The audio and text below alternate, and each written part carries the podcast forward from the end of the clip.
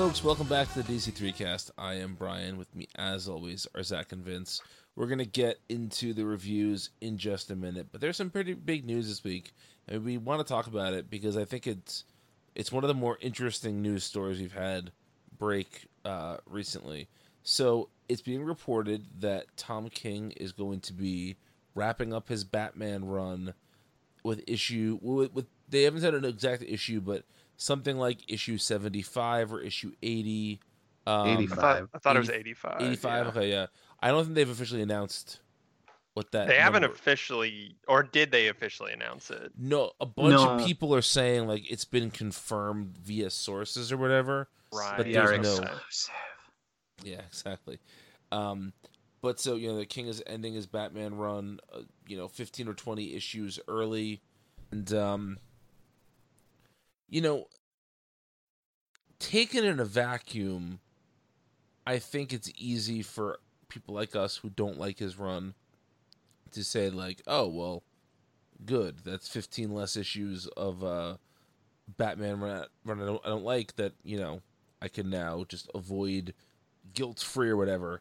Uh but i think this is a i think that, that there's some problematic parts of this and i kind of want to pick your brains about this. So obviously we don't know what happened we don't we we may never know what really happened about this um but do you guys get the impression at all that this is something that king did voluntarily No. I don't see how there's any way he did it voluntarily.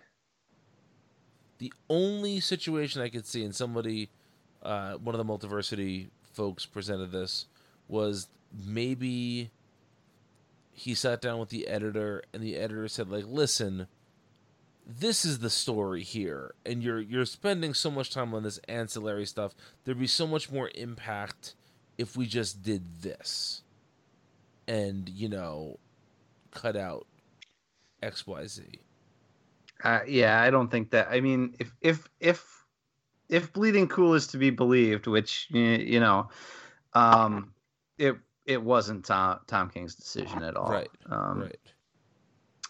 So I I see what you're saying, um, but I don't think that that same guy then goes you know goes uh, in that interview and talks about all this stuff he's got planned for the last 15 issues of the run or whatever. And you know that was just like a week ago right? Right.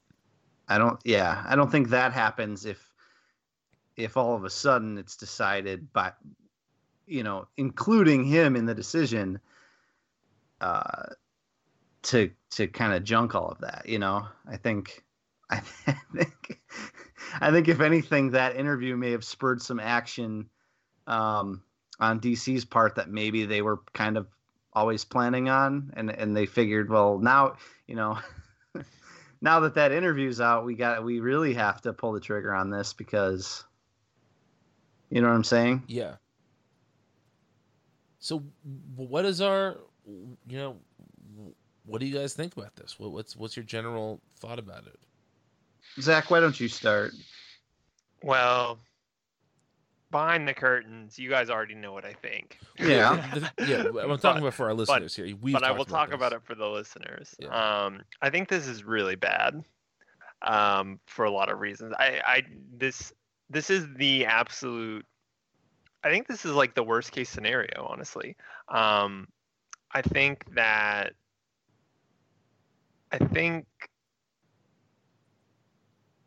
So, behind the scenes comic stuff almost always sucks, but none of us have really enjoyed this run but I don't think any of us had ever wished that it would end early because then there's just no hope for it. Like for for what it's worth, there have been okay parts about King's Batman run, a few bright spots, and the fact that he is potentially racking, wrapping it up 15 to 20 issues early means that this this this whole run is not going to get a satisfactory end. It's going to just be it's going to have a, a rushed ending that is probably being developed right now like as we speak um, he's probably rewriting those final issues and figuring out how to Well, how I to cap it. I do just want to say one thing that he said that I guess the City of Bane storyline, which wraps up in seventy seven, maybe. He said that's like the emotional climax of the run, and that everything else is is sort of resolution after that. So I don't disagree with you, but I feel like some of like the major the major stuff I think is already going to be was already going to be done by 85. Well, if it's wrapping up in 77, I mean, we're only on. Or What 80 issue did we just have? we said 71. Okay. I mean, that's not very far from now. I mean, I guess it could be, but he, I mean, right now we're in that fall of the Fallen arc, and then the City of Bane was starting. Yeah.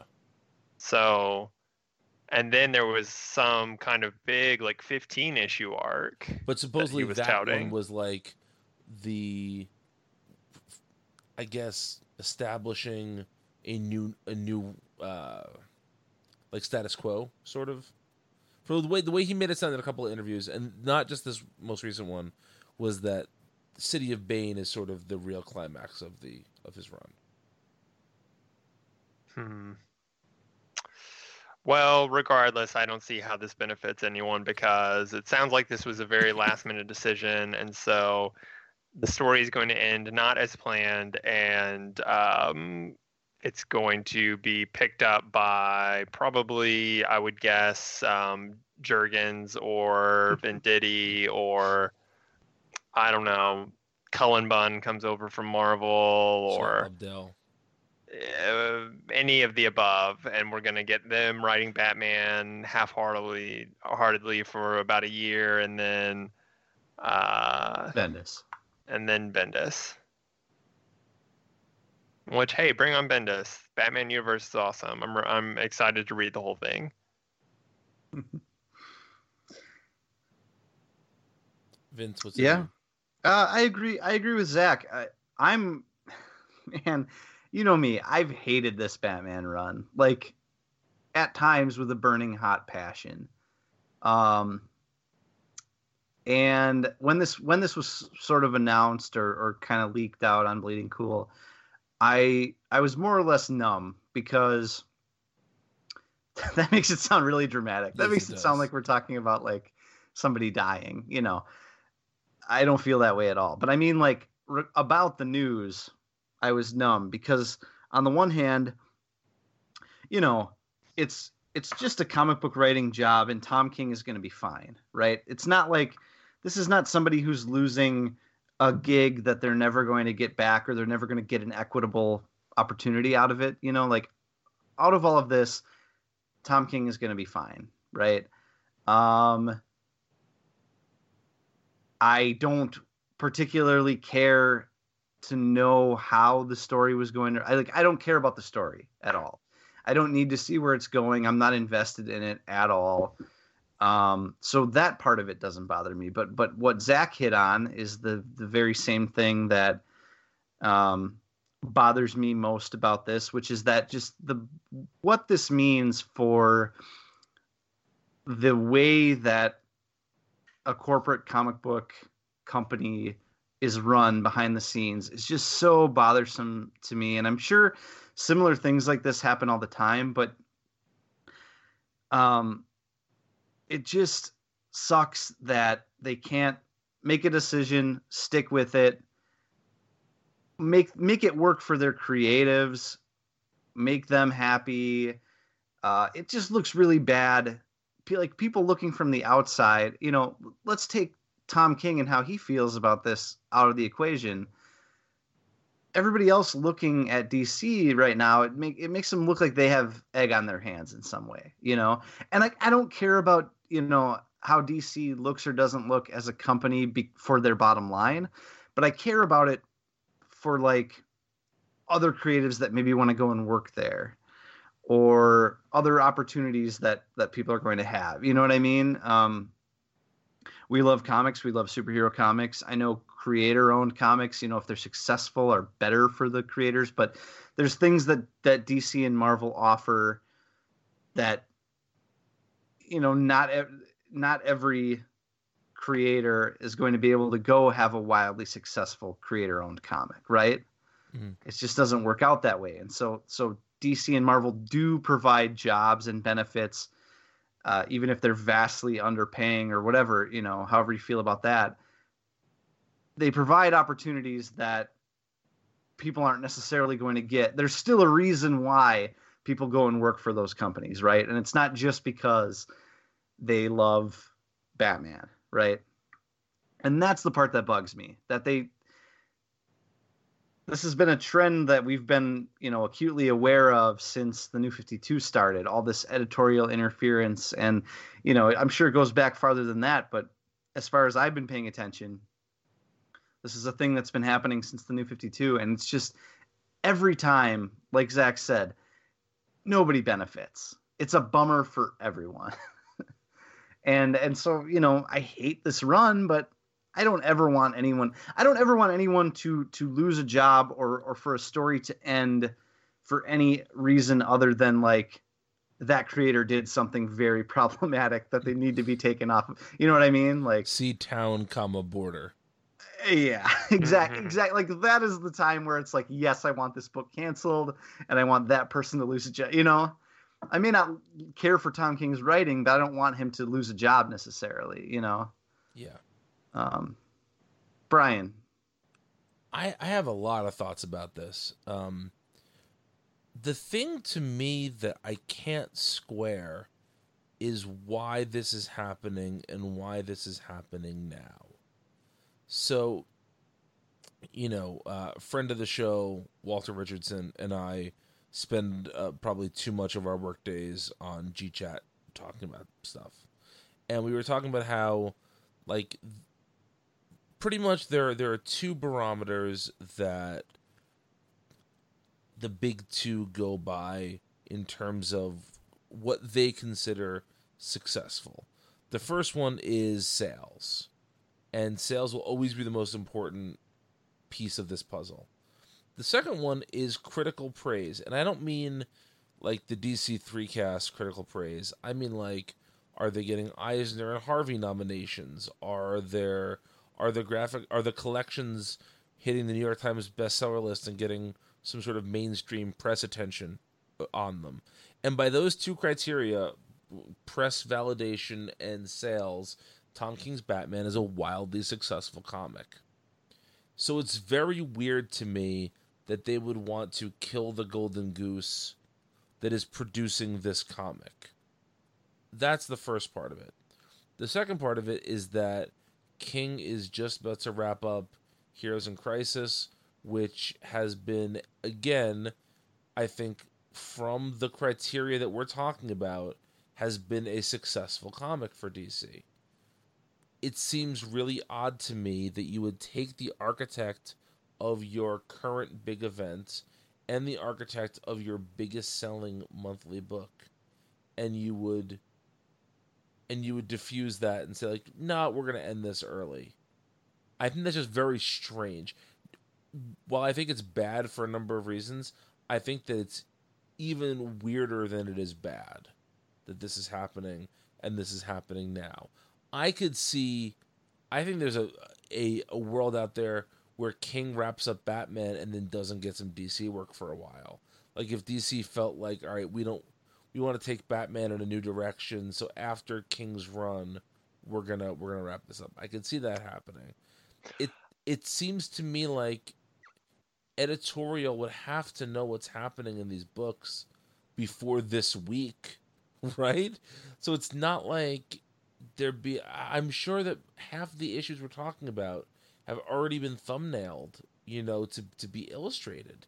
So it's just I don't understand why now this is happening.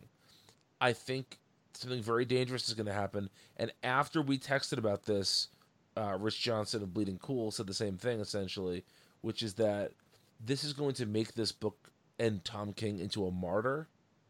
And we're going to hear like a release the Snyder cut thing forever about this. Oh yeah. Uh, and that that sucks a lot as well. It's Uh, it's like when it's like when Claremont left X Men after those first three Jim Lee issues, Uh-huh. and then ten years later, or however long it was, Marvel had him come back and continue that story with a new ongoing. We're gonna get that with Tom King. Well, I actually think that that there, there's a very innocent way to read all of this, which is that they realize this will work better in like a 12 issue um, limited series. Yeah, that's the other thing is I've I've seen some speculation that this could be like a Batman and Robin style thing. Yeah. like where- you know R- how R- RIP led into a different book, and that could mean Tom King writing Batman for even longer. Exactly. Sure. Um, but do, do you guys agree that this, the timing of all of this and the people involved are just very unusual for this type of thing? Oh yeah. I mean, do you think Heroes in Crisis has anything to do with this? I've been wondering that myself. On one hand, I think that again, like for for that for that book to happen, editorial had to know what kind of book it was. So Did they? Maybe. the way I understand it, and again, I I do not work in comics, but I feel like it's one thing if you're hired as the writer of Batman and you give the sort of overarching all right, I'm I, I have this big plan, you know, Bruce and Selena are gonna fall in love and Bane and all this, and then you kind of say, okay, well that that sounds great, and then you get, let that person go off and write that, and editorial works with them to help shape their like big overarching story. I think that's very different than I'm writing an event book. You need to give more of the specifics than just that. Like I don't think Tom King could have got this book greenlit if he just said it's a book about superhero trauma. And like, got it, done. Here's eight issues. Oh, I think he could have with the clout that he had at that time. I just think because of how interconnected the DC universe is, I mean, they had to do that Green Arrow issue that dealt with Roy's death. Like all those things have to happen, and you have to let the writers know ahead of time. Uh, What I'm saying is, I don't. I mean, Heroes in Crisis, the the the script for Heroes in Crisis number nine had to have been turned in months ago. So unless they're basing this, unless the reviews for Heroes in Crisis are worse than I think they are, it just seems like an overreaction to that as well. I, I think they're pretty bad. Here's the thing, though, Zach. Like, remember, remember how 52 ended? Yes.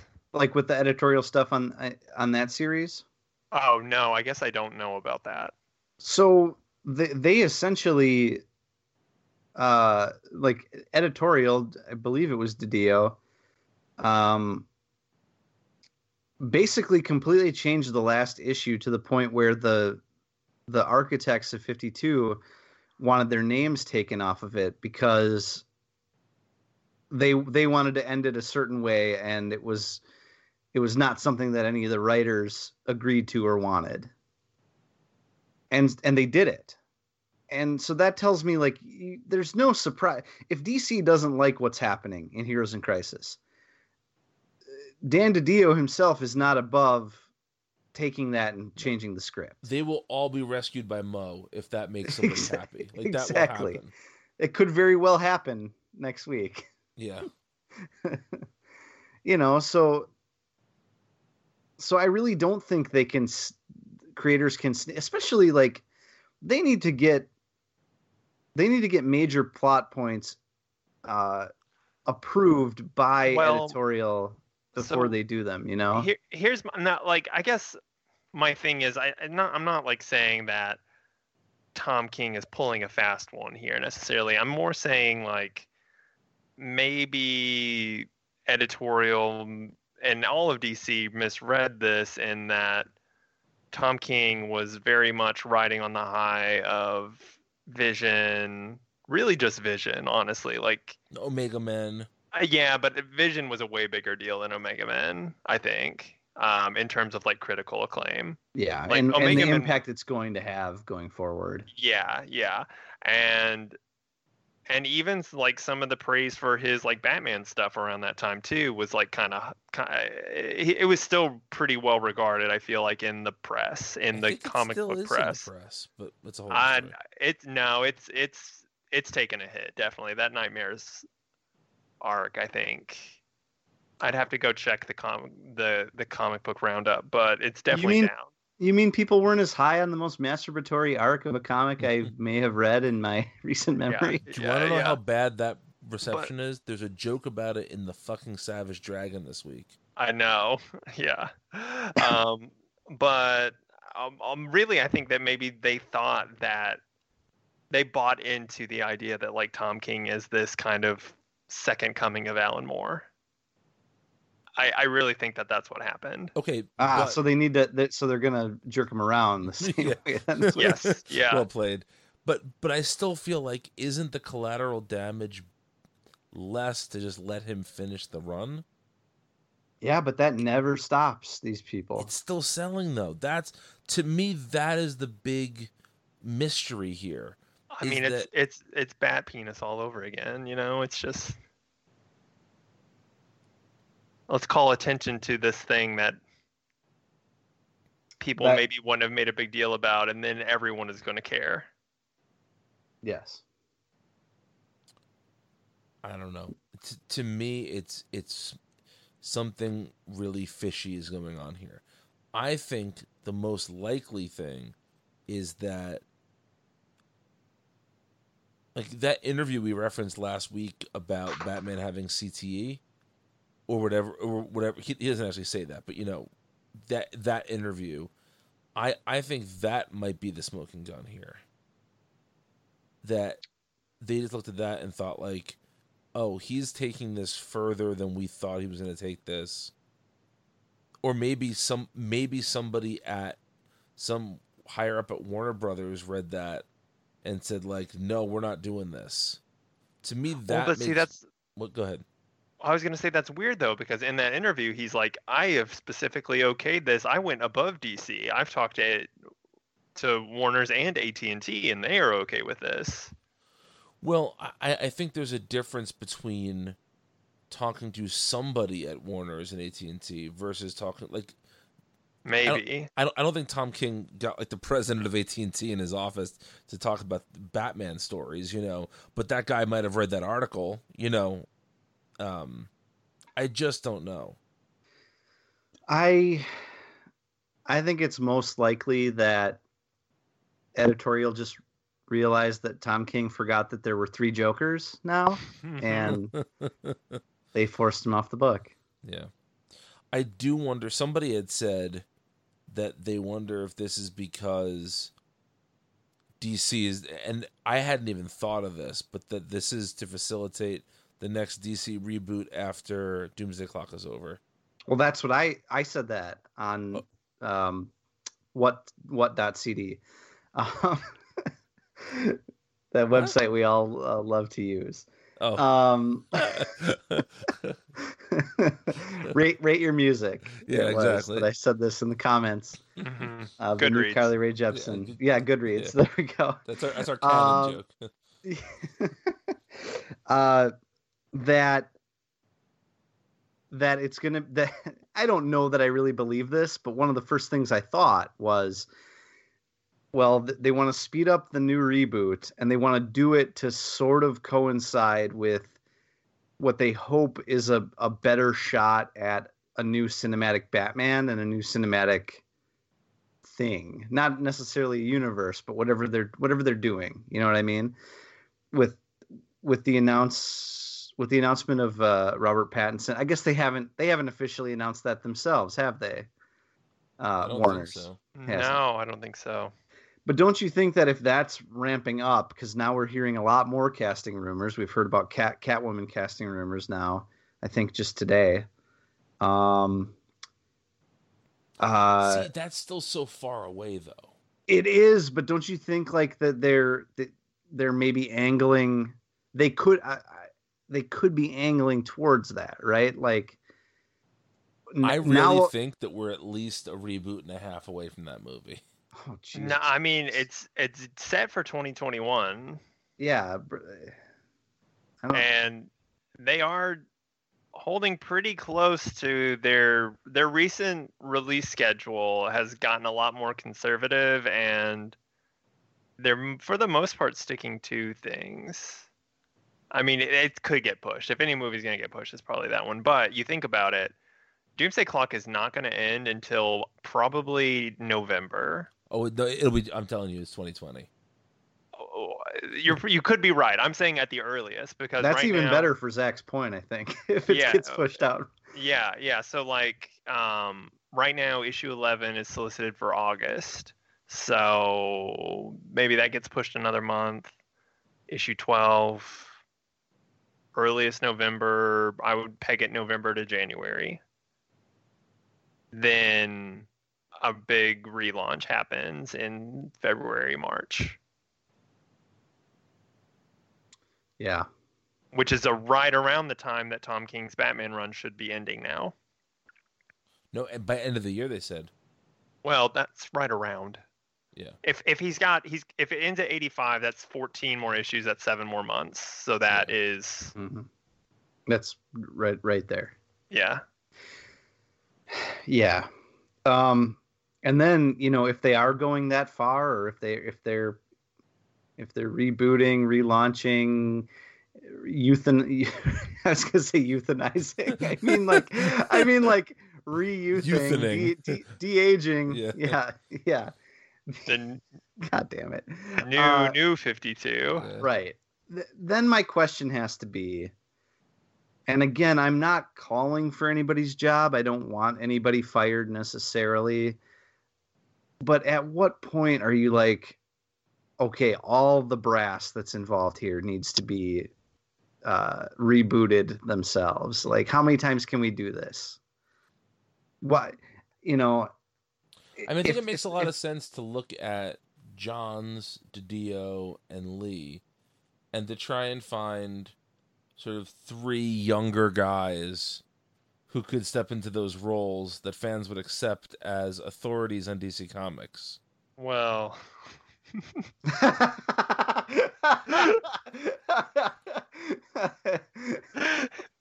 okay, okay, okay, okay, okay, okay. Brian is obviously Didio. um, I'm I'm Jim Lee. You're you're Geoff Johns, Zach. You think so? I think so. You like you you wear cool leather jackets and I've never worn a leather jacket. no, I think I actually I think Brian is Geoff Johns, Uh, you might be right. but Why is Brian that? Brian I could be Didio, maybe. I don't know. no no no no I'm Didio because I'm the problematic one. um, Brian does the best Didio, but but spiritually he's Johns. He does love James Robinson. That is true. but but no, just getting back to the to the King thing. You know, leaving out like talks of reboots and all that because we don't know what what the fuck we're talking about with that. That's all just conjecture, right? Oh, yeah. um, That's all this podcast is. well, yeah, no, but but going back to King in, in particular too, I just think that there's something there's something really bad about. I mean, to, to be fair, DC might have never told King he's doing 100 issues. King might have just said, "I'm going to do Oh, do 100 jeez. issue, guys," and they're like, "Okay." Just like when my daughter says, "Like, I'm going to go find a unicorn one day. I know, I know they're real," and I'm like, "You do that, honey." You know, m- maybe they're just, you know. So I, I don't know that DC ever promised him anything, but I think it's a bad look when somebody has been clearly building towards something big and then having their knees clipped, and that's not going to happen. Even if I don't like what that thing is, I want creators to be telling the stories that they want to tell and that they feel are the best stories they can tell. And I think there's a world of difference in canceling Tom King's Batman at issue 20 or issue 50 than there is doing what they're doing right now. To me this feels way more um I don't know what I'm looking for is uh serious, way more troubling to to to cancel it this far into the run. It just seems like there's nothing to be gained from canceling it this far into the run. Yeah. It also just definitely means that like Batman as a character can never change or grow or do anything interesting ever.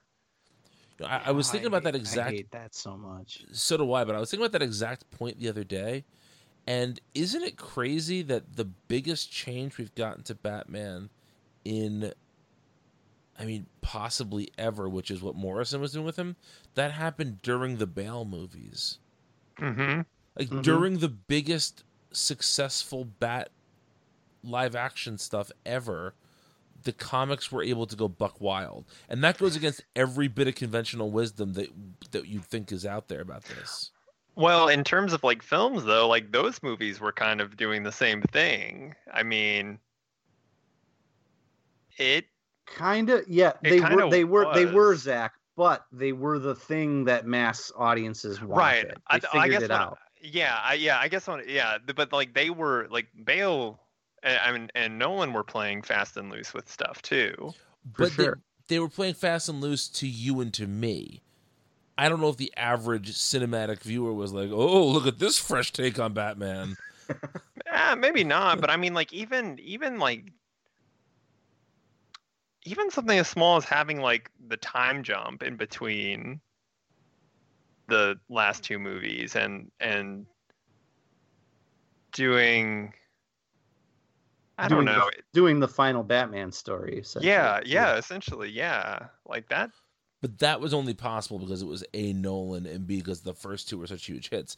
But just For like sure, you yeah. know, Yeah, but yeah. It, it's just crazy to me. I, I, just to see to see Warner Brothers allow DC to do something so different with the comic Batman while they were making literal billions off the film Batman. Well, I mean that's what Marvel does all the time. Yeah. Sure. Yeah, their their universe essentially never resembles what's going on in the movie. You know, Except every couple of years when they redesign all the characters to look like the film versions. But it, Sure, sure, sure. yeah. but, it, Yeah, but in they- terms of they'll do- storyline, never. Yeah. Yeah. Um Yeah, I don't know. I I hope for everyone involved, I hope that what we said before was true, like which is that this is gonna spin into a Bat Loves Cat twelve issue series. And that that's going to wrap up this story. Because I I can't fucking deal with people making a martyr out of King and saying how, you know, how we need to like let his vision come out. Even if I agree with that in principle, the people are gonna be so obnoxious about it. I just I can't Oh it. yeah, it's right. It's it's bad. It's bad for the discourse, Yes, exactly. which I don't participate in or or or or can even see because I'm not. right. They don't talk about that on rate your music. So Yeah. Um, we should change that joke to be that we just talk about comics on farmers only. we all set up farmers only profiles. city folk just don't get it. exactly. They don't understand. Yeah. We're on r slash comics. yeah. Com- r slash is it comics or comic books? Comic books, my friend. Okay. Comics is another thing. Not that I would know. Um Discourse free since 2018. Oh The only the only discourse uh, that we get is on Farmers Only with Geof Darrow. yeah, exactly. He's on there talking comics with us, talking shop. By the way, did you guys see the Geof Darrow John Wick 3 story? No, This is the best story I've heard. I mean, it's terrible, but it's like the most amazing story I've heard. So Geof Darrow was commissioned, probably somebody who worked in the art department for John Wick, was a huge Geof Darrow fan, and said, "We want to do a bunch of posters from that are like that are illustrated for John Wick. Would you do a poster for John Wick 3?" And he said, "Oh, sure, absolutely." And so he said, "What can I do?" And they said, "You have total carte blanche." as long as you don't do anything that is like penetration sexual. Like violence is cool, but like keep it easy on the sex, whatever. Okay. Uh-huh. So he does this poster and he says that it's, you know, it's it's sex free but it's very violent. There's a lot of blood and all that. And he sends it in and they love it. Oh, this is great. Thank you so much. So months and months go by and he's seeing all these posters released and his poster wasn't released. So he wrote to like his rep or whatever and said, Hey, I, I guess you're not going to use this poster. It's totally fine. Can I just can I get the rights to to put the poster basically on my Facebook page and to show it to people? And the guy was like, "Yeah, so about that, um the people behind the marketing of this film think your poster is so abhorrently violent, we can't let you show it to anybody ever." so nobody else was really familiar with Geof Darrow's work. yeah, I was like, you're hiring the Shaolin Cowboy guy. Like, you know, what do you expect? Uh, but yeah. So apparently, it's so violent he's not allowed because of his NDA. He can't show it to he can't show it to anybody. So they said it would damage the reputation of the film to show that poster. Wow. Jeez. Yeah, which is crazy. Um, but yeah, we we talk with Geof on Farmers Only is the long and short of it. So Yeah. well, let's take a break, and when we come back, we will talk not about Tom King, but about the DC Comics release this week. Hello, everybody. My name is Mike, And I'm Greg. and together we are Robots from Tomorrow, a twice weekly podcast appearing at multiversitycomics.com. Each week, we take some time to check out books hitting shelves on Wednesday that are worth your attention. And each month, we dissect the previous catalog. We also have long form discussions about books we've enjoyed, like Dan Clowes' Ghost World and Jack Kirby and Mike Royer's Kamandi. And if that's not enough, we also do creator interviews. Some of the talks you'll find in our archives feature Mike Mignola, Leila Del Duca, Shawn Martinbrough, Emma Beeby, and Greg Rucka. So that's a lot of content for everybody. Please subscribe to Robots from Tomorrow in iTunes or Stitcher so you never miss a thing. Robots from Tomorrow has hours of comic focused entertainment week in and week out. And now, back to your show. And we are back. Uh, before we get to the reviews, let's do our lists real quickly for this week. Um, so on the good list, we have Dial H for Hero, Martian Manhunter, and Wonder Woman.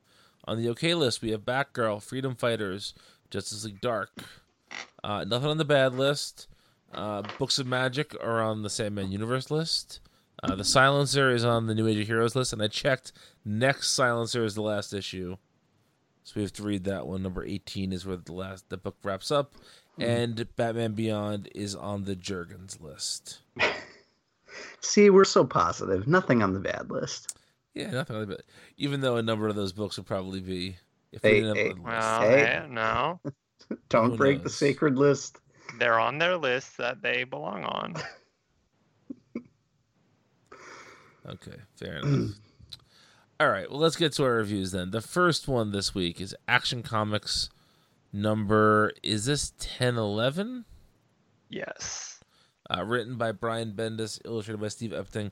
Vince, I know there was a big uh, moment here you wanted to talk about, so take it away. Oh man, the return of Manhunter. Um, Yeah, baby. yeah, I K- Kate Spencer, Manhunter uh, specifically. We've seen Kate Spencer in in prior issues. Um, we saw Kate Spencer a little bit in Ben Percy's Green Arrow, Yes. Yes. um, but only as her lawyer persona. Um, here we finally see her back in the Manhunter costume, which is it's she's one of my favorite characters in all of DC. That's one of my favorite costumes and and weapons, like the big lightsaber staff, essentially. Um, it just it just looks like a double sided lightsaber, kind of. Um, Glad you said lightsaber. Ooh, uh, good night, everybody. Um, uh, it's just really good to have her back. Uh, it's been too long. Uh, it's a great character. She's used uh, in a really great way in this issue. Um, it's some more some more fun courtesy of Bendis, right? So she's uh, in the opening of this issue, she's getting questioned by uh, Maggie Sawyer because in the last issue, um, her her her visual identity was used by was it Talia or I forget was it Talia al Ghul who was doing that or was it somebody else It or was- we don't know. I don't. I don't know if we knew. Yeah, and so now she's getting accused of being a part of something that she wasn't, and uh, and yeah, it's just a really fun, action-packed opening scene where she has to escape from her own apartment, and um, yeah, yeah, just great to have her back. This was a fun issue, you guys. It was That uh that page of her jumping out of the off the like fire escape is really really good. Wonderful. Yeah, the the timing of that whole thing. The the the prior page where it's a double page spread and at the top of it she's busting through the door into the hallway and pushing the the group the like SWAT team back into the hallway. That's such a great the the the way that it goes widescreen at that point, you know, Mhm. and the action kind of amps up right at that point. It's a really nice job by Epting to the way he frames that, and then uh, and then it leading to her making her escape. That that's a really stunning page to to then jump to from the double page spread. Yeah, I agree. I think this is maybe Epting's best issue of action so far. Sure, yeah. I kind of missed the the super Jerry curl, but but yes, Yeah. Um, so this issue is really starting. I mean, this is the final lead up to Event Leviathan. This is the final Leviathan Rising issue. And what I like about this issue is that we got a lot of information here about sort of the players that are going to be involved in this event. You know, we saw the Guardian show up. We saw Kate Spencer. We saw Maggie Sawyer. We saw uh, just you know we're, we're we're starting to get a, sort of a better idea of the roadmap of the event, and we know that it invol- it's involving DC's clandestine organizations, etc., etc. But we really still don't know what this event is, and I mean that as a compliment. I think sometimes, and I think that like somebody who we love, like Scott Snyder, I think can be guilty of this sometimes, where before the event happens, we've heard so many interviews, we know exactly what the event is. And I know I know Johns used to always do that, where he would he would tell you like a big character beat before the event was before it started. You'd read an interview with, interview with him, and he'd say, you know, well, this there's there's a moment where this happens, and I haven't really heard too many specifics about this event, and I like that. I think it's good. I think there's a nice air of mystery to it, and this event because it does deal with clandestine organizations and espionage and all that. I think it's important that the mystery part of it is preserved. Uh, let the mystery be, as it were. Yes. And um, you know, does that make sense to you guys? Do you guys agree with that? I do. Yeah.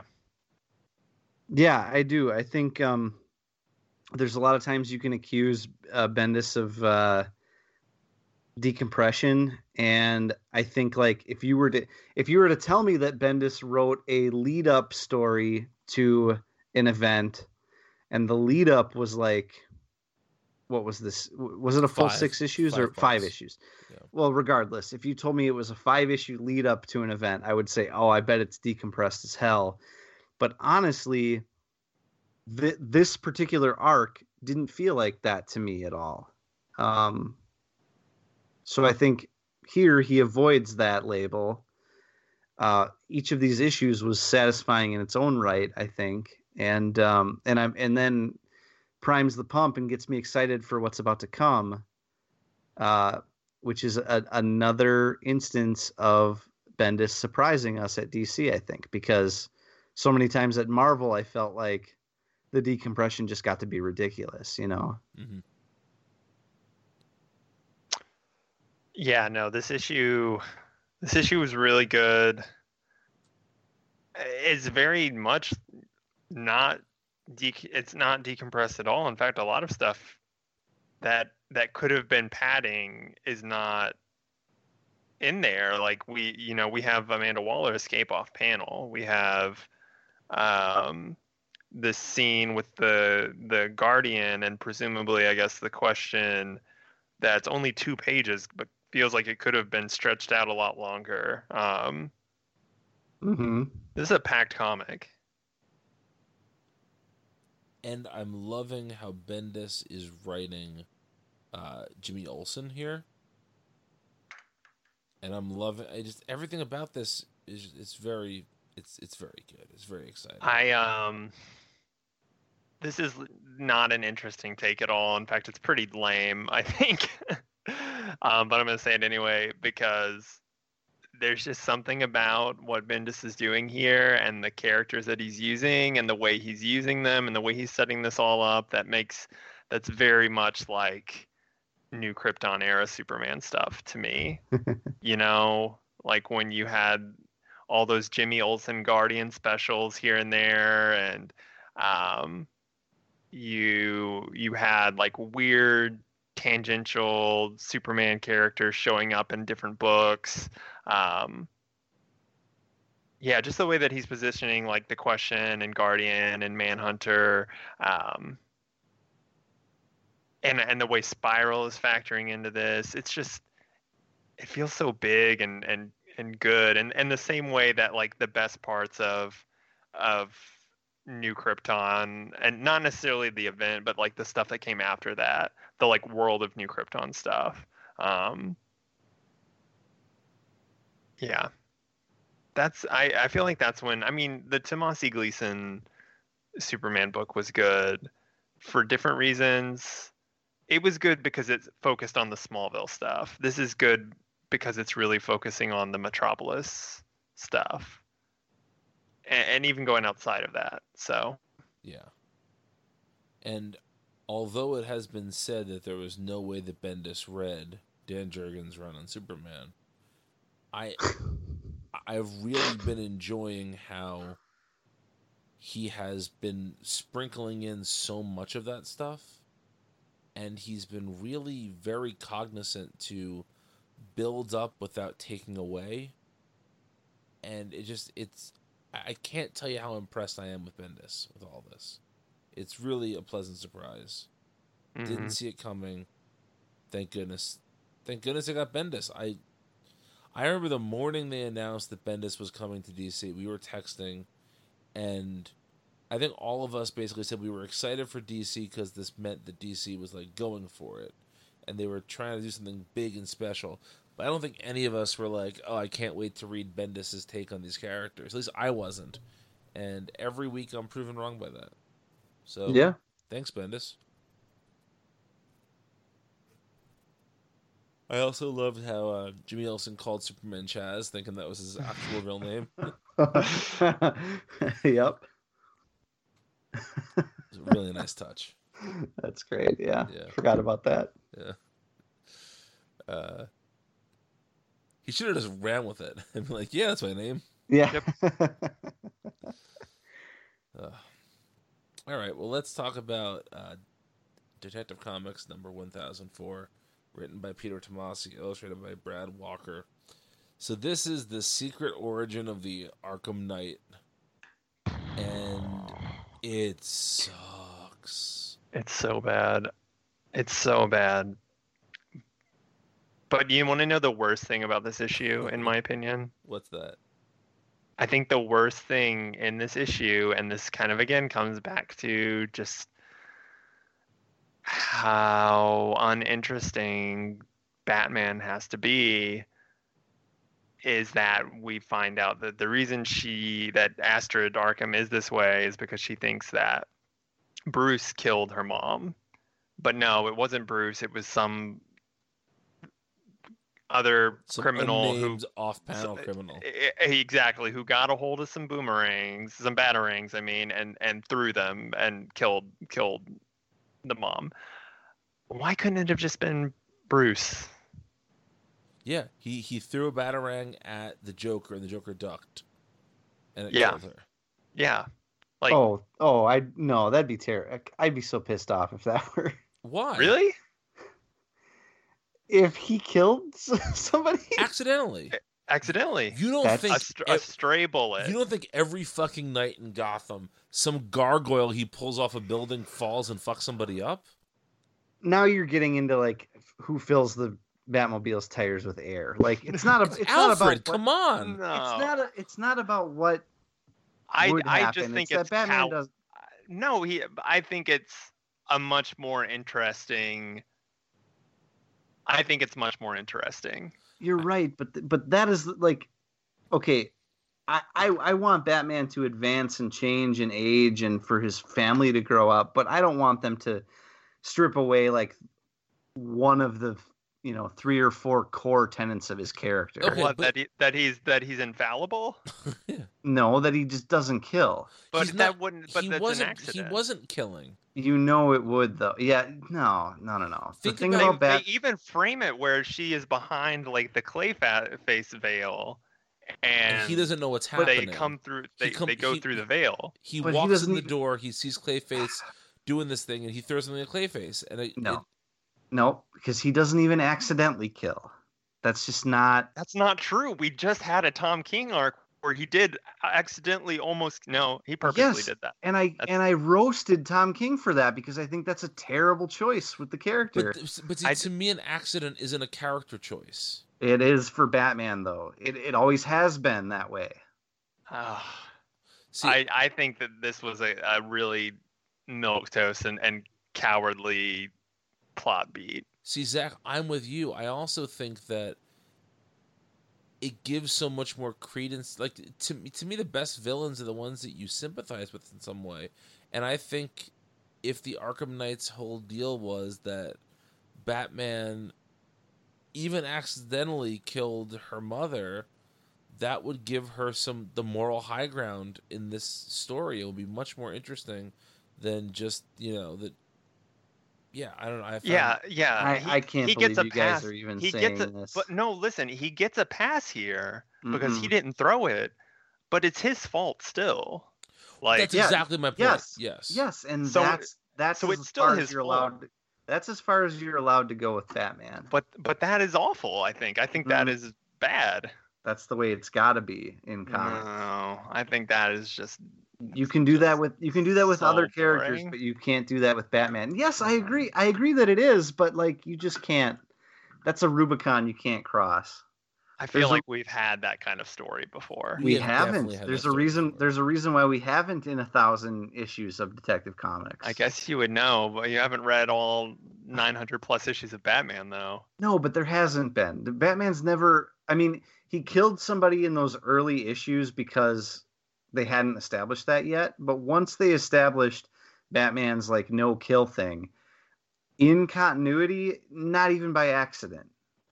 Now some asshole's gonna like correct me on this, but but it's not a thing. It's not a thing that you can do with Batman But why when you can do it with like Spider-Man? because because Spider-Man Spider-Man is flawed. Bruce is clearly flawed. yes, but I'm saying like that is a fundamental change to the character. But it's That, not. like, It is. It is though. How is Okay. it not? It's Okay. something that no, be- it's something because- that Bruce obsesses over constantly, no matter who's writing him. and it would. But that's the whole point: is that Bruce is. So right, in, so- te- in so text, every day, what- every day when I come home from work, I, I, I do this. I, I have the same routine, right? I come in the house, I pet the dog, I get myself a glass of water, whatever. If one day I come in my house, I pet the dog, I go over and I go to to to get my glass of water, I turn the light switch on, and there was a gas leak in my house, and my house blows up, right? Did I do anything out of character for that to happen? but you're a human being, and this is this is a this is a fictional character. But the fictional character is still doing the same thing he's always done. That's my point. Is that there, there's there's this. No, because Batman always finds a way for that not to happen because that's the way it's written.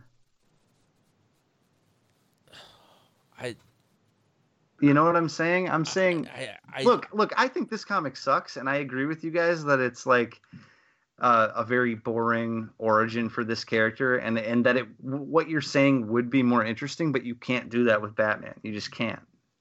See, You I, can't do I it. think you can I think because I think, too. I think that's what they're doing with Batman right now. I don't think they are. How are they? Th- That's what Tom King is doing. He Tom King is doing Batman is bad. Yeah, but Batman doesn't kill. Batman is does, bad, but but he- he, doesn't he- kill. But he has almost killed several times. Okay. It, it would, in fact, it would be the it would be the kind of the flip side to the Tom King coin, where Tom King is Batman almost kills, and Tomasi is Batman accidentally kills. That's that's ten times worse. What's Batman's other thing, Vince? He doesn't kill, How what would- else doesn't he do? Fucks. He doesn't fuck. No, well, yeah, third thing. He d- doesn't do he canonically does that. no, he's a volcel. Okay, what, what's the third thing he doesn't do? Uh, the Batusi anymore. No. What weapon doesn't he use? A gun. Okay, what does he do at the end of Final Crisis? Literally one of our favorite Batman stories. yes. Yeah, you're you're right, but But, but but see, that's the thing. The Final Crisis found a reason for Batman to fire a gun that made sense. so you want Detective Comics uh, number ten oh four, written by Peter Tomasi. Uh, you want Batman to to accidentally have killed in that issue for the Arkham Knight of all people. No, I don't want any of this to be happening. I don't want this Yeah. story at all. But, But if think- these are the if, if these are the pieces that are in play, hmm If you're trying to get me to care about this story, that's just far more compelling. because even mean, you're after, right about even that, but- after after all of that happens and we get this long, long, very verbose origin story for this character that no one cares about, um, we get a, a wink and a nod where where Damian fourth walls looks at the camera and's like, "Oh darn it! Don't we all hate Batman sometimes?" Yeah, yeah, we do. Ain't he is stinker? Just completely undermines the whole thing. you're right.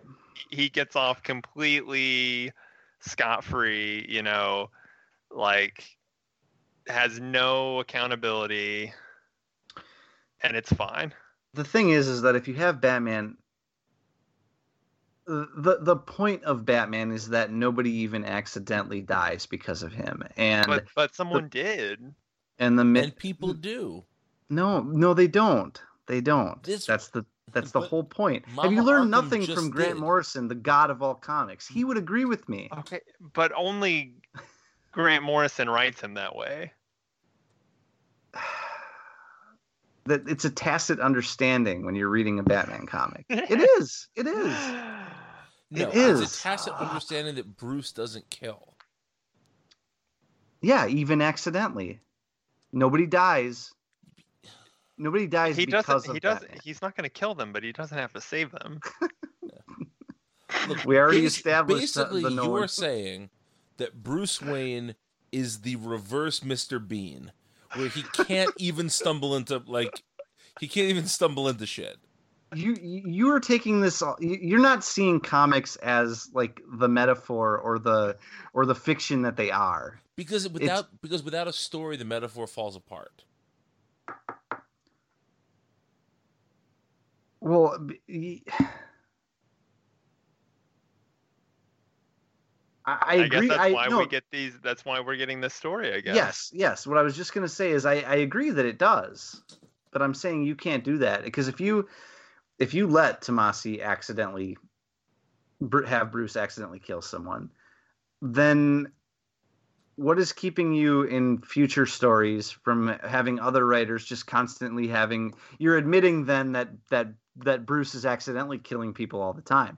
I'm telling you, of that course would he be does. interesting. no, no, no, no, no, no. Oh, I think it would. I'm telling you that I agree with you that of course Batman accidentally kills people all the time, but the understanding that we're supposed to have as readers of a fictional comic book is that he This is doesn't. why you like that Warren Ellis story so much. absolute yes, that's why Warren Ellis and Grant Morrison and and Jonathan Hickman are all my favorite writers because Uh, they all understand that they would all agree with what I'm That's why saying. Brian and I did not care for that Warren Yeah. Ellis story. but here's here's my point, Vince. Okay, the problem with that is that if you take it even one step further, it all falls apart. Like for instance,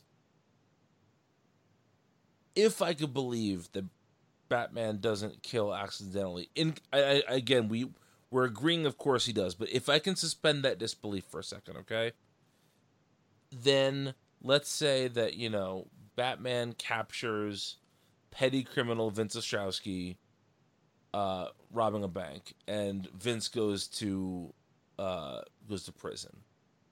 And in prison, Vince is shivved to death because he has bad comics opinions. That death wouldn't have been possible if he wasn't in Blackgate. That's not. But the No. no, no, you're saying the same because Mm-mm. you're you are yes you are you're saying the same thing that's Mm-mm. accidentally caused by by he, bruce did not set out for that person to die but accidentally he did because of batman because batman caught him put him in blackgate and then he was killed in blackgate No, no, no, no, no, no. It's not because because we're talking about physically throwing a batarang from his hand. Like when when Batman is out doing things, when he's out fighting crime. I've got to I've got to come back to this. go for it well for first let's hmm. finish I, I, I yeah, go ahead and finish. All I was gonna say is that that that he doesn't do things that are directly responsible for somebody dying out in the field. Would would he not then have planned to throw the batarangs in a way that they could not be recoverable and used? That is yes, that is a valid. I will accept that as a valid. Yes, I do. But then, but then, what you're telling me is that that's that the premise that this story sets up is acceptable tension for. It's an acceptable uh, tension for Astrid to be pissed at Batman and blame it on him. Whereas your Well- original argument is that it was not. So No, well, because it's treated as it's not, because they are not working on the same supposition that you are right now.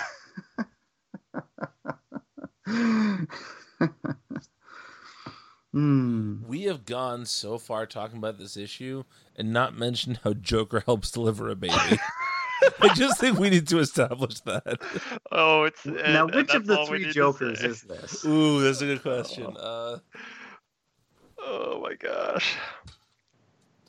So just the fucking idea that that in, in Arkham Asylum, which is which is for the the most deranged criminals in the world, they see a pregnant lady and they're like, "Whoa, whoa, back off!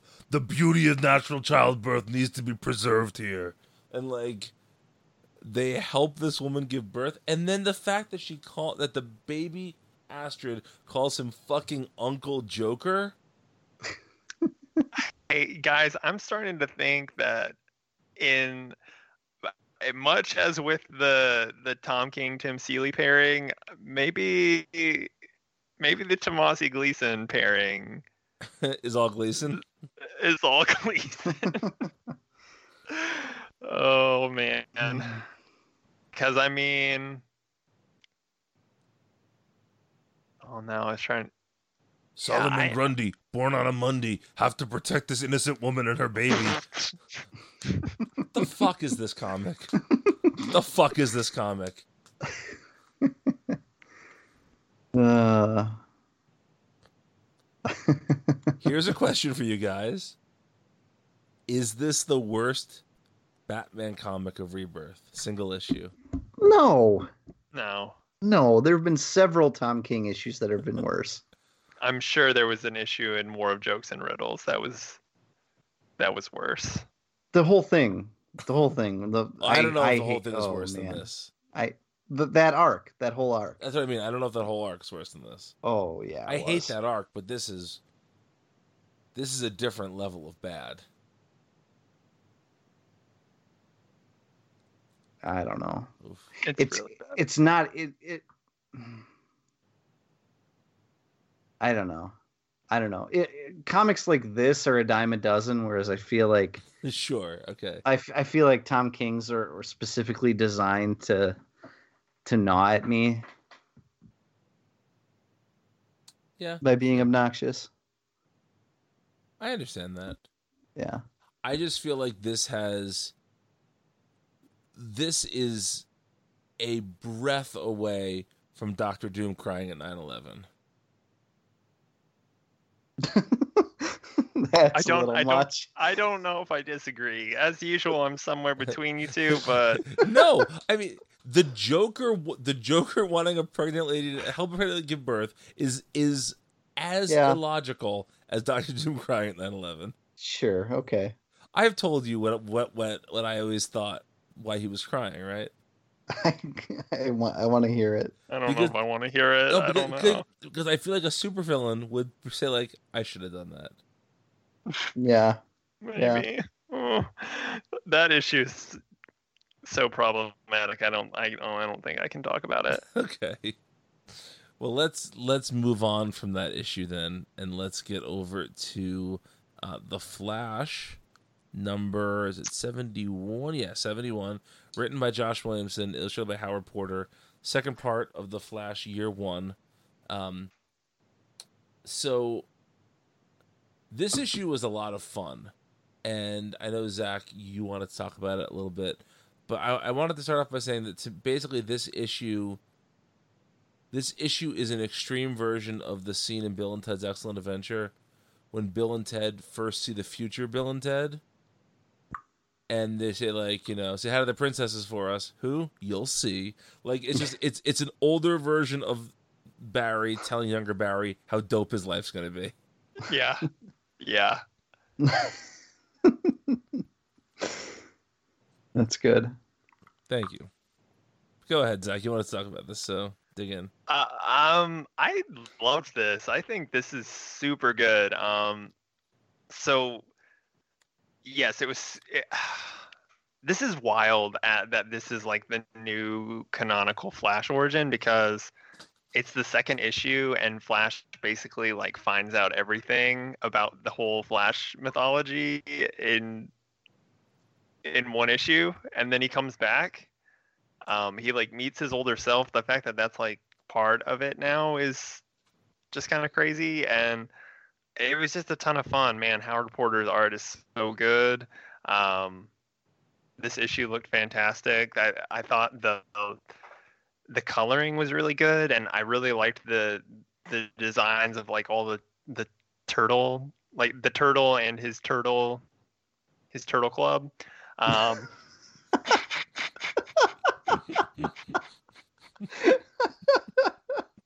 You know that scene was filmed on 9/11, right? Do you think older Barry told young Barry that he did 9/11? yeah, thinking Flashpoint. You're right. Yeah. Oh, that's another thing. That's another thing. Not that, but um, we get more bits about, you know, which timeline is this? Which Barry is this? He asks him those questions. Um, Williamson's just doing some really fun stuff here. This is, I, you know, the best thing to come out of the Tom King news is that Williamson will be the only one who gets to make it to 100 issues, and man, he deserves Well, it. Wait a minute. I'm knocking on you wood best right knock. now. Yeah, knock on wood right now, buddy. oh, I definitely think he's gonna get to because he. I'm okay. Not definitely. Nothing's definite. Everything's bad in comics, but um, he is. He's setting some stuff up here, Yeah. or at uh, or at least I think he is. I Yeah. I feel like this is the beginning of his like third act. hmm Yeah, well said. Vince, go ahead. Um, well, I think the issue looks beautiful. First of all, uh, I just love Howard Porter's art. Um, it's technically impressive, and it it's really uh, eye grabbing to look at. But it, you know, apart from just how it looks, I love again the sense of like timing. In you know when when Barry's unsure of his powers and everything's moving fast there's lots of little panels. And when things slow down for him a little bit it kind of expands out a bit. Um, i think he does a really great job of channeling the sense of speed. I think that's a key key thing for Flash artists, and not everybody always gets it right, or some people do it better than others. Um, I think he's great at it. Um, in these early issues, his Barry always seems kind of off balance, which I think is appropriate. Um, like he's always he's always sliding forward or or or falling back or you know he's very unsure of himself and that that is present in the body language especially when you compare it to the body language of the older Barry.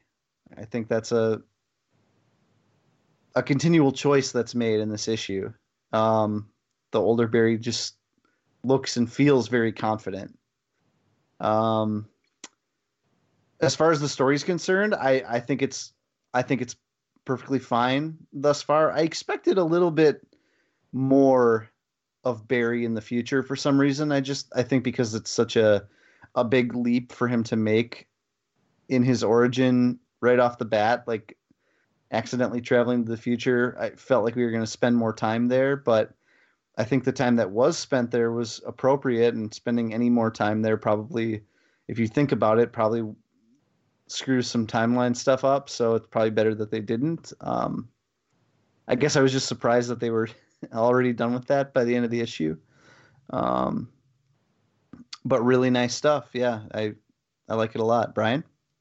Yeah. Um, what I really enjoyed about this issue was like you know the Flash is one of the few characters that can time travel all the time and it doesn't feel out of sorts. Like it's just part of it's part of the Flash character, right?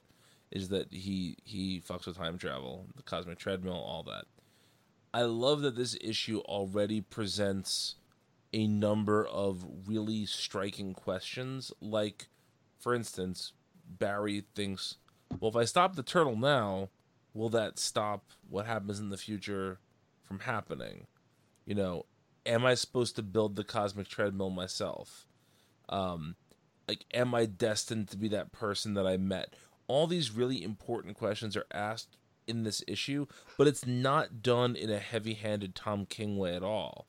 It just the story unfolds itself, and these questions kind of naturally come up, and it doesn't feel doesn't feel like Williamson is trying to be profound in any way, but the profundity comes from just the comic itself and the situations itself.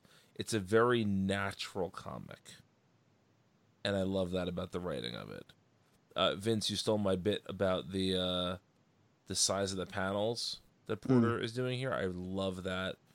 And like Zach said, Barry downloads so much information in this issue about the Flash mythos. Um, it's just great. It's a really, really fun issue. And I was not super excited about a Flash year one just because I felt like, oh, we've seen that before, that type of book before. But this feels really fresh and fun, and I can't wait for the next issue.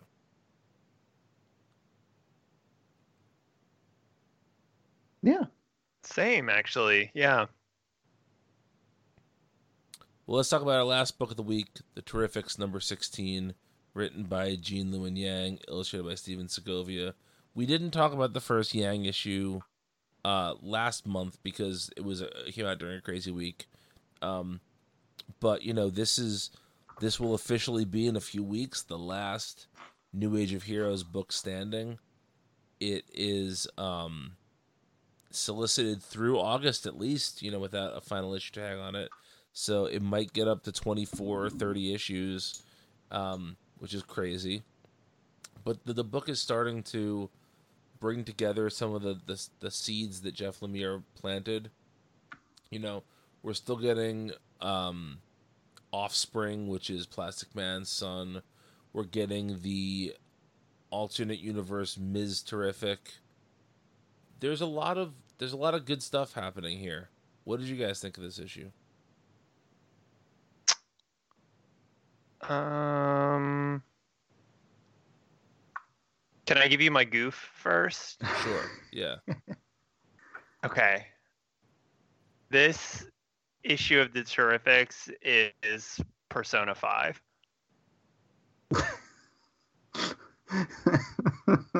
You're gonna have to explain that goof to me. yeah. Get it? Do you get it, Vince?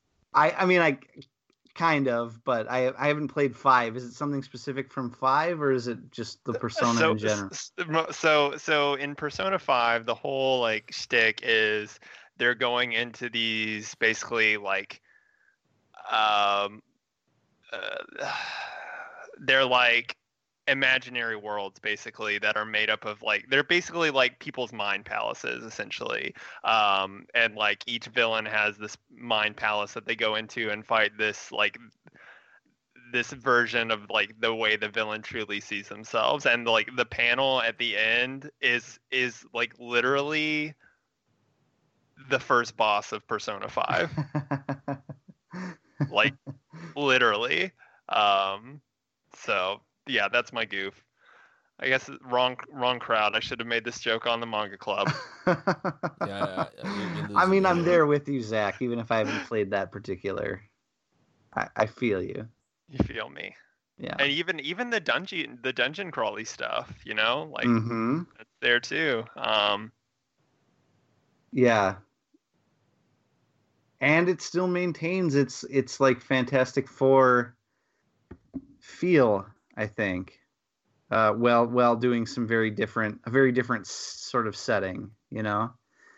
Um there's like there's the Pixelix, I believe uh, their name was, which is essentially a Silver Surfer type character Yes, the Herald. yeah the herald and i felt like the the bug or fly creatures or whatever you want to i I don't know if they were named um were very like mole men if you want to make like a fantastic four sure, yeah, yeah, I could see reference. that. Yeah. yeah and so uh Gene Luen Yang I think is keeping a lot of plates spinning while telling uh, his own story and I feel like there's lots of great character beats um he's just so good he's so good at at who knew that he would be like a truly great superhero comics writer you know Yeah. Yeah, what I liked about this issue, one beat in particular, and we got this a little bit in the first issue he did too, which is you know, I, I think for all of us, you know, the, the three of us were married men, and if we lost our wives, we'd be devastated. And if there was this opportunity to find somebody who looks just like your wife and who has the same experiences as your wife, and you fall in love with them all over again, there's this very like comfortable thing that you might fall into and think, oh, that's that's them. But that's this my wife Yeah, that's my, my wife. Uh, if if she lets me call her landfill uh yeah, exactly. Uh, well played, sir. Um, but you know, but this book sort of plays that tension a lot, and they they're falling in love again, but they stop themselves and they say, "Oh, like, but this isn't this isn't real," you know. And I feel like in comics, so many times, like look at look at the various Jean Greys out there, how sometimes that's not handled as deftly as this is here. I thought it was a really nice way to handle this this particular story beat. And I think that there's a lot of weird relationships that were built into this book by Lemire. And uh, I'm glad that they're sticking around. Like I think, you know, Metamorpho and his uh, his lady friend and all that. It's just it's really good. It's a good book. And Vince just sent us a drill tweet and uh now I'm laughing. well, it's it's it's it's appropriate for the book. I love and It is. cherish all of the girls of this site and other websites. You all become my wife more and more with each Mhm. passing day. Thank you. And that's what Mr. Terrific is saying to To Ms. his, his Terrific. yeah. She becomes his wife with more and more with each passing day. Yeah. Um yeah, anything else to add about this issue? I'm just glad this book is still around. yeah me too and I hope I hope uh, these characters, you know, if this book doesn't last for whatever reason, I hope these characters hang around the DCU and get into shenanigans. We already know that Plastic Man is in uh, Leviathan, right? yes So, so there's that. Yeah. Um. So, if you guys thought that this week was interesting for comics, Oh man. next week is fucking crazy. It's gonna be a nine-hour show next week. Yeah, we're really to be taxed to. You guys better start reading early. Yeah. Well, now, now I'm all caught up. Actually, I I was you know, I, I had to travel one week and stuff and etc. So I, I was behind, but now I'm I'm caught up. So I will read early. But so let's just let's let's go through. Well, here, okay, Vince. I'm gonna go through the minor books, and I'll, I'll let you guys go through the major books. Okay. Okay. So so we have a Catwoman annual. We have um the uh Tech annual. We have the Dog Days of Summer book, which I believe is the Super Pets, right? Aren't those all the so. Super Pet stories? I think Um, so. Probably a bat cow in there. Yeah.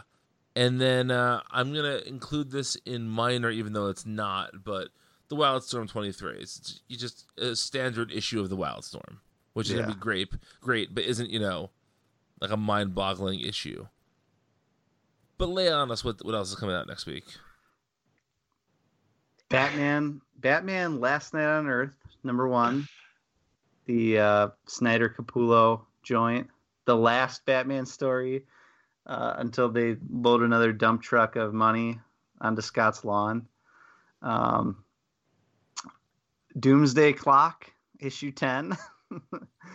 Believe it or not, is actually coming out. Heroes in Crisis, number 9, the final issue. Thank the Lord. Praise Jesus. The final Heroes in Crisis. Uh, and the Superman Leviathan Rising special, number one, which is a is a ten dollar comic. So is that going to be like eighty pages? I- I think it is 80 pages. Yeah. Sweet Christ, we have a lot of reading to do. oh yeah, because in that issue we're gonna get our first look at the Jimmy Olsen, Yeah. the the Fraction Jimmy Olsen Yeah. stuff, and the and the Rucka Lois Lane. Oh, God, next week is Gabagool, you guys. It's gonna be a crazy week. I, And out I- of out of all of those, I'm probably the most stoked to read Wildstorm number twenty three. too. yeah. Um we we may have to do like uh we we may have to say like we're only going to talk about two or three books next week because there's so I mean, stuff. honestly, like I think our five could just be well, if we were just very efficient with our time, we could talk about the big five. Last Night on Earth, Dog Days of Summer, Catwoman, Tech, Uh, yes, and, yes, uh, y- yes. Raven, Daughter of Darkness, Volume Two, trade Yeah. paperback. No, I think I think we should just say right now we're doing the Leviathan special, Heroes in Crisis, Doomsday Clock, Last Night on Earth. That's Okay. it. Four. That's fair. That's fair. and and I guess we- we'll we'll still have one more issue left to talk about Wildstorm. Yes, later. exactly. Oh, yeah. for sure, for we'll sure. talk about 24 for sure. Yep. Yeah, Did I think talk that's probably about the for the best. the Wildcats news last week? We did. Okay, We did. Yeah, Good. we we creamed over it. I thought so. Man, Um, what a week. That is wild. I actually might read those as soon as you upload them. well, uh, what you can do in the meanwhile is you can go to multiversitycomics.com, check out all of our fun stuff. We're doing uh, a new thing this year called the Summer Comics Binge, and there's a number of DC series that are going to be um, covered there. I'm going to be doing the Power of Powers of Shazam. Our friend Walt Richardson is doing Countdown to Final Crisis. Uh, it's gonna be super fun. So check that out, starting very very soon. And you can find two thirds of us on Twitter. I am at Brian Needs an App. I am at Woker Fox. If you need Vince, you can go to farmersonly.com and seek him out there. Or you can read his 400 page manifesto, Why Batman Doesn't Accidentally Do Anything. I'm right. Except have a child. Yeah. he shoots that gun indiscriminately. oh. Uh, the gun is his heart. Yeah. Good night, folks.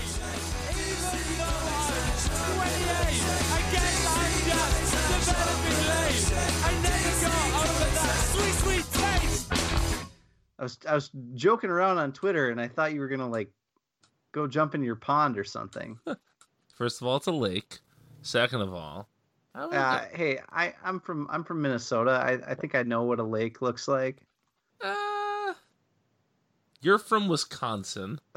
I am from Wisconsin. You're you're trying to pawn yourself off as a big city intellectual as you're talking to an East Coast elitist here. I understand.